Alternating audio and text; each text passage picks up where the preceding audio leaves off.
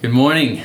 I hope you had a, great night of sleep last night, dreaming good dreams and having good thoughts. One of my kids, uh, actually all my kids, one of the things they love every night is they want to make sure that they we pray for no bad dreams. We want to ask God to protect our home. My wife always asks to surround our house with God's angels and protect us from all bad dreams.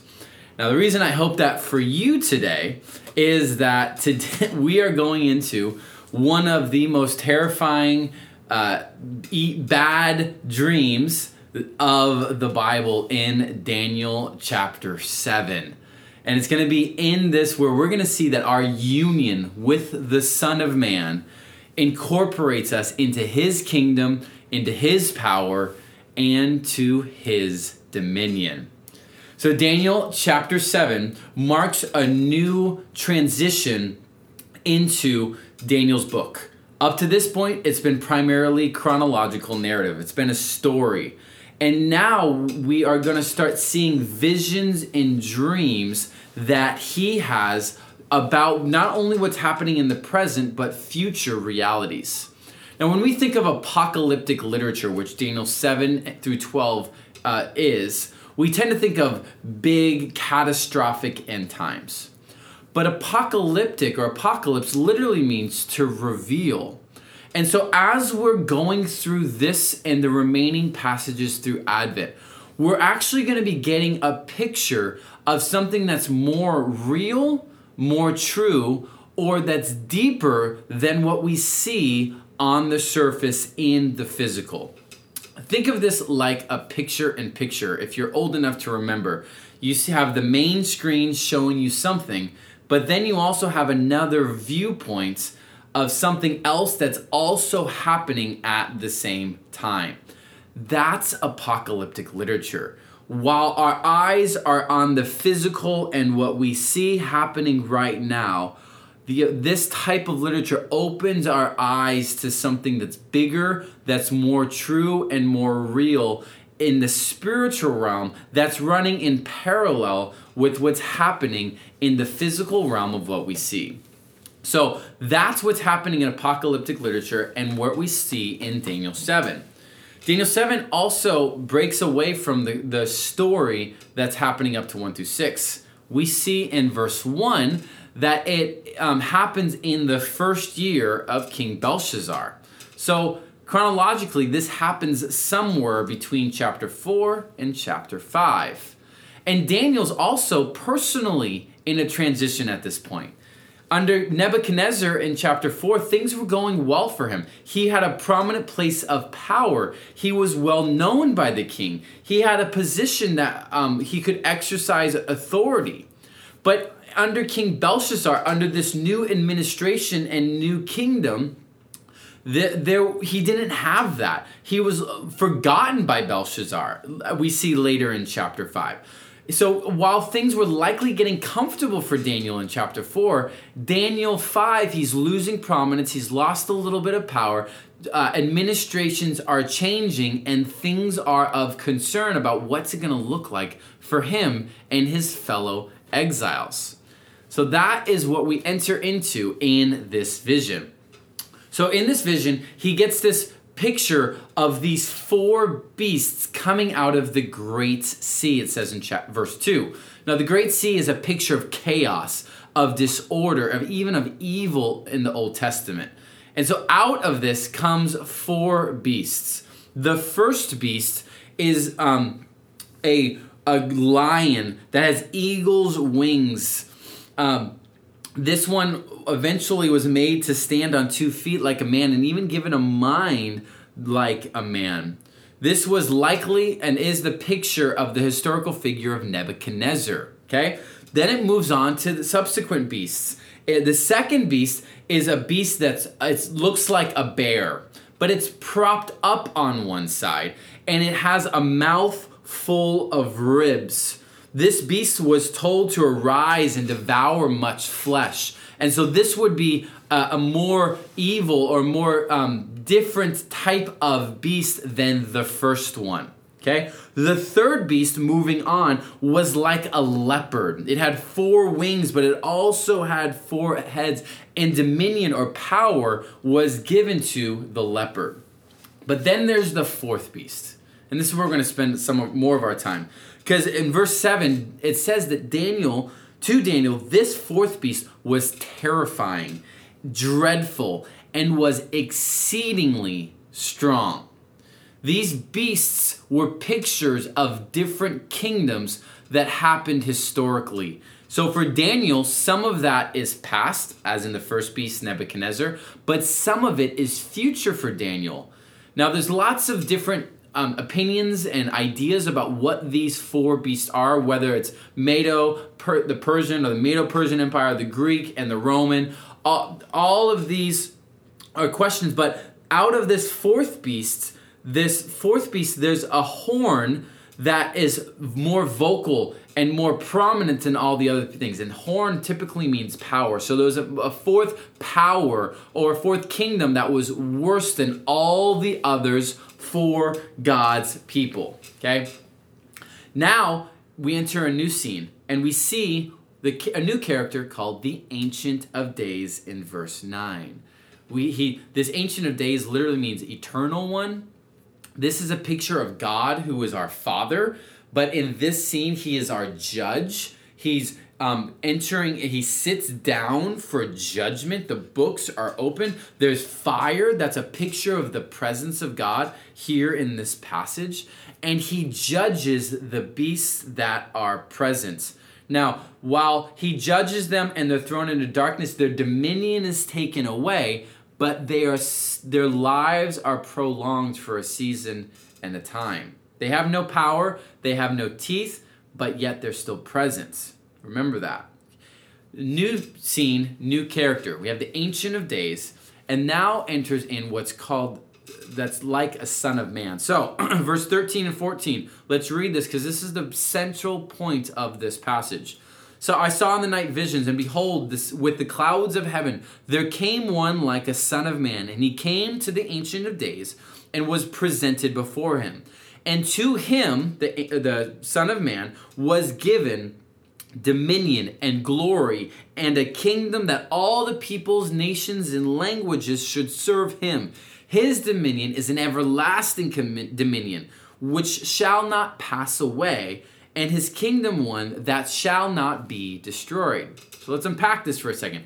When something in the Old Testament came on clouds of heaven, this was a picture of divinity. Okay? So we now have a picture of a divine one, but also that came like the Son of Man. Okay? Son of Man literally means human.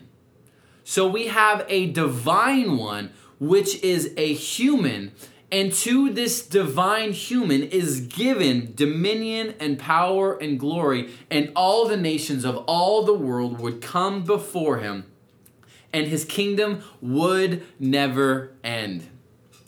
Now, if you have been in church at any point, or if you've read the New Testament at all, your bell around Jesus should be going off like crazy. We tend to think of, of Jesus as the Christ or the Messiah. But he looked at himself uh, not only in that light, but the most common, uh, commonly used phrase that Jesus described of himself was the Son of Man. I'm going to give you one example. Matthew 26. While he's on trial, he's about to go to the cross. Um, you have these, uh, the Caiaphas and the council they ask him, I adjure you by the living God, tell us if you are the Christ or the Son of God. This is uh, verse 64. Jesus said to him, You have said it so. But I tell you, from now on, you will see the Son of Man seated at the right hand of power and coming on the clouds of heaven. So Jesus is ascribing to himself uh, while he's about and while he's being tried to go to the cross, he says that he is the Son of Man who's coming on the clouds of heaven. What is the council's response? They tear their robes and they say that he has uttered blasphemy. They knew what Jesus was saying. They knew that Jesus was saying he was the divine one, that he was the Son of Man, that power and dominion and authority was given to him. Jesus is the Son of Man. He is divine. John 1 1 says, In the beginning, he was with God, but that he was God. But not only was he divine, but he took on flesh. John 1 14, that the, the word became flesh and he dwelt among us. That in Jesus, God the Son, the divine one, became God the man, the human divine one. He took, he, in his divinity, he added to it humanity, flesh and bone, physical reality. Okay? And in his life, so we see as the Son of Man, his life was lived perfectly, showing us what it meant to be God, but also showing us what it meant to be fully man. He always did what he saw the Father doing, he lived perfectly. But he didn't just live and incorporated us in that. He died in our place. Philippians 2 talks about how he um, emptied himself, that he did not consider equality with God something to be grasped, but being born in the likeness of man and being found in human form, he humbled himself. He became obedient to the point of death on the cross. And the divine man, the Son of God, Jesus Himself, died on the cross. And in His death, He took our sin and gave us His life. We'll talk about that more in a moment. But the divine one died on the cross, but He didn't just stay dead what we celebrate on Easter, three days later, he rose again, victorious, defeating his enemies of sin, Satan, and death. In the divine one, died, physically died. That's why Jesus had to be buried, to show that he physically really died. But he rose again, embodied, um, defeating our greatest enemies.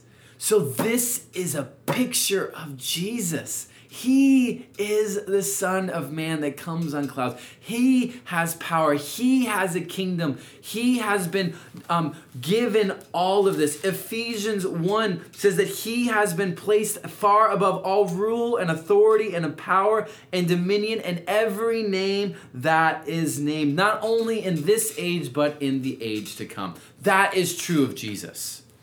But there's more happening in Daniel chapter 7.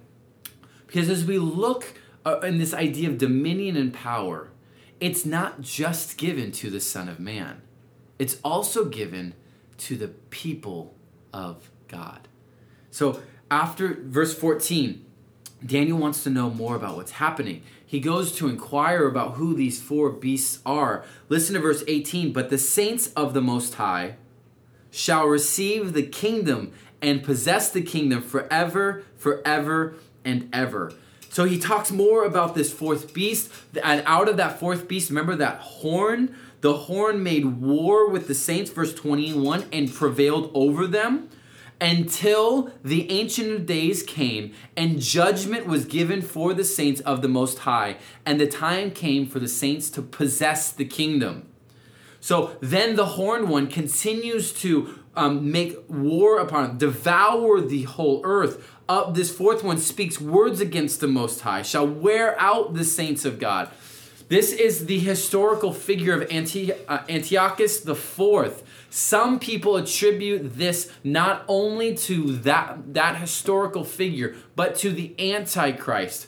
However, we do it, this is a picture of the evil one, the enemy, of a figure that represents all that is in opposition to God and his people going after God. Ant- Antiochus in the uh, third century BC was like he did a holocaust before the holocaust. He was evil. He was vile against god's people. This represents this foretells to daniel and god's people about that time. But listen to verse 27 and the kingdom and the dominion and the greatness of the kingdoms under the whole heaven shall be given to who the saints of the Most High.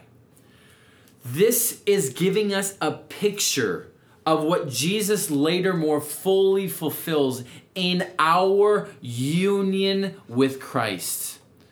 It's the reality that in Jesus' life, death, and resurrection, God's people who have placed their faith and dependence and declared him Lord of their life, those people are incorporated, united with God in his life, in his death, and in his resurrection. So Jesus' perfect life is now our perfect life. His death on the cross is our death to our sin. Romans 6 talks about in our baptism, we're united with God in his death. But it also means in his resurrection that Jesus is the first fruits, 1 Corinthians says, and that you and I will be raised from the dead one day. But we are in this moment raised with him. This is what Ephesians 2 6 says. We've been made alive together with Christ, that's verse 5, and verse 6, and we raised up with him and seated with him in the heavenly places. Ephesians 1 1 says, We've been blessed by God in Christ with every spiritual blessing. Notice that in Christ. That is union with Christ. That means that what is true of Jesus in his life, in his death, in his resurrection is true of you and I as well. As Jesus defeated death on the cross by the resurrection, we are now united with him and have been had death defeated on our behalf. Our sins are defeated and we united with Christ who is enthroned. He is the head of the church, which we are his body, and all things are under his feet, Ephesians 1 22 23 says. So that means it's true of you and I. The dominion and authority and power and kingdom, the rule and reign of God, you and I get to experience here and now. That that is true of us presently and it will be more fully true in the future. This, brothers and sisters in Christ, is the reality that we walk in. That the Son of Man is enthroned and we are incorporated in his dominion, in his power, and we are co heirs of that truth. So, what does this all mean for us?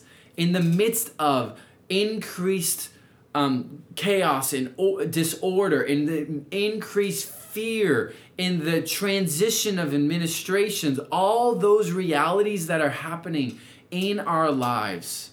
What does that mean for us? Let me let me just tell you three things briefly. The first thing is that you and I don't have to cling to lesser powers.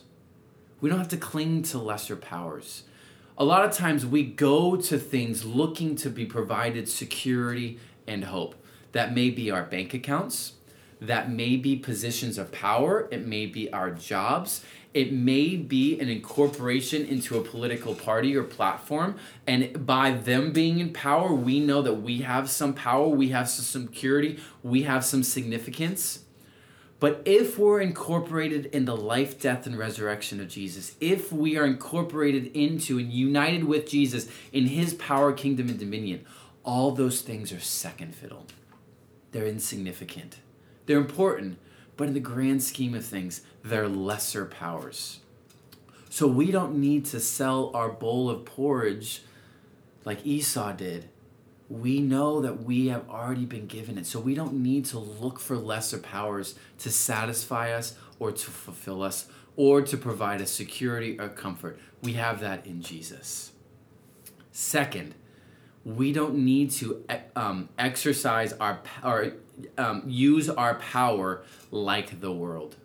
We are given dominion. We are given a power and authority in the heavenlies but we don't walk and we look to Jesus on how to use that power. Jesus came humbly. God Himself became a baby, needy, dependent for life itself. He took on the form of a slave, Philippians 2 said. He emptied some of his divine powers and rights for a time, dependent upon the Spirit. And he came loving, he came humble, He came to serve. The greatest among us will be servants of all. So we don't come with a power to lord it over people. We come humbly, peaceful presence like last week, or pe- peaceful kingdom members. And we come to serve, to be gentle, to be kind, to be loving. Yes, speak the truth to power, but to do it out of love that we've received from Christ. We don't need to exercise our power like the world does, lording it over them. But third, we don't need to worry. We don't need to worry. It's a reality that God's got this. This is a picture of not only the present, but a future reality. God's sovereignty is in charge. Jesus is seated on the throne. We don't need to look to lesser powers to fulfill and satisfy us, but we don't even need to look to them to show us whether we need to worry or not to worry. Things can go be going on around us that are confusing that are chaotic that are out of order that we don't like. But we don't need to worry because god's sovereignty has got this. This is what um, a quote from a guy named charles c.h spurgeon. He says this the sovereignty of god is the pillow upon which the christian rests their head brothers and sisters our union with Christ, with union with the Son of Man, incorporates us into the kingdom of power, His kingdom, His power, and His dominion. We don't need to look to lesser powers. We don't need to exercise that power by lording it over people. We don't need to worry because the His sovereignty allows us to rest. And so, while we go to sleep, we don't need to worry about bad dreams. As we lay our heads on our pillow, it's a reminder that we can rest in God's sovereignty, that He's got this, and we can go about our lives being faithful, being gentle, being loving as we are exiles in a foreign land. Let me pray. Father, thank you that Jesus, you are victorious. You are King. You lived perfectly. You died in our place as we remember in communion your body broken, your blood shed for the forgiveness of our sins, but you also rose again. You ascended on high. And now we incorporated with you, that is true of us.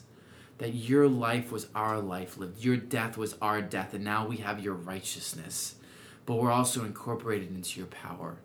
So help us not look to lesser powers. Help us to live faithfully, to live lovingly, to live gently, to use the power given to us for the sake of others. And we long for the day for you to return and to renew and restore all of it. And in the meantime, remind us that we are united with you. We have access to God the Father by the Spirit because of Jesus. We pray all this in the mighty name of Jesus our King. Amen.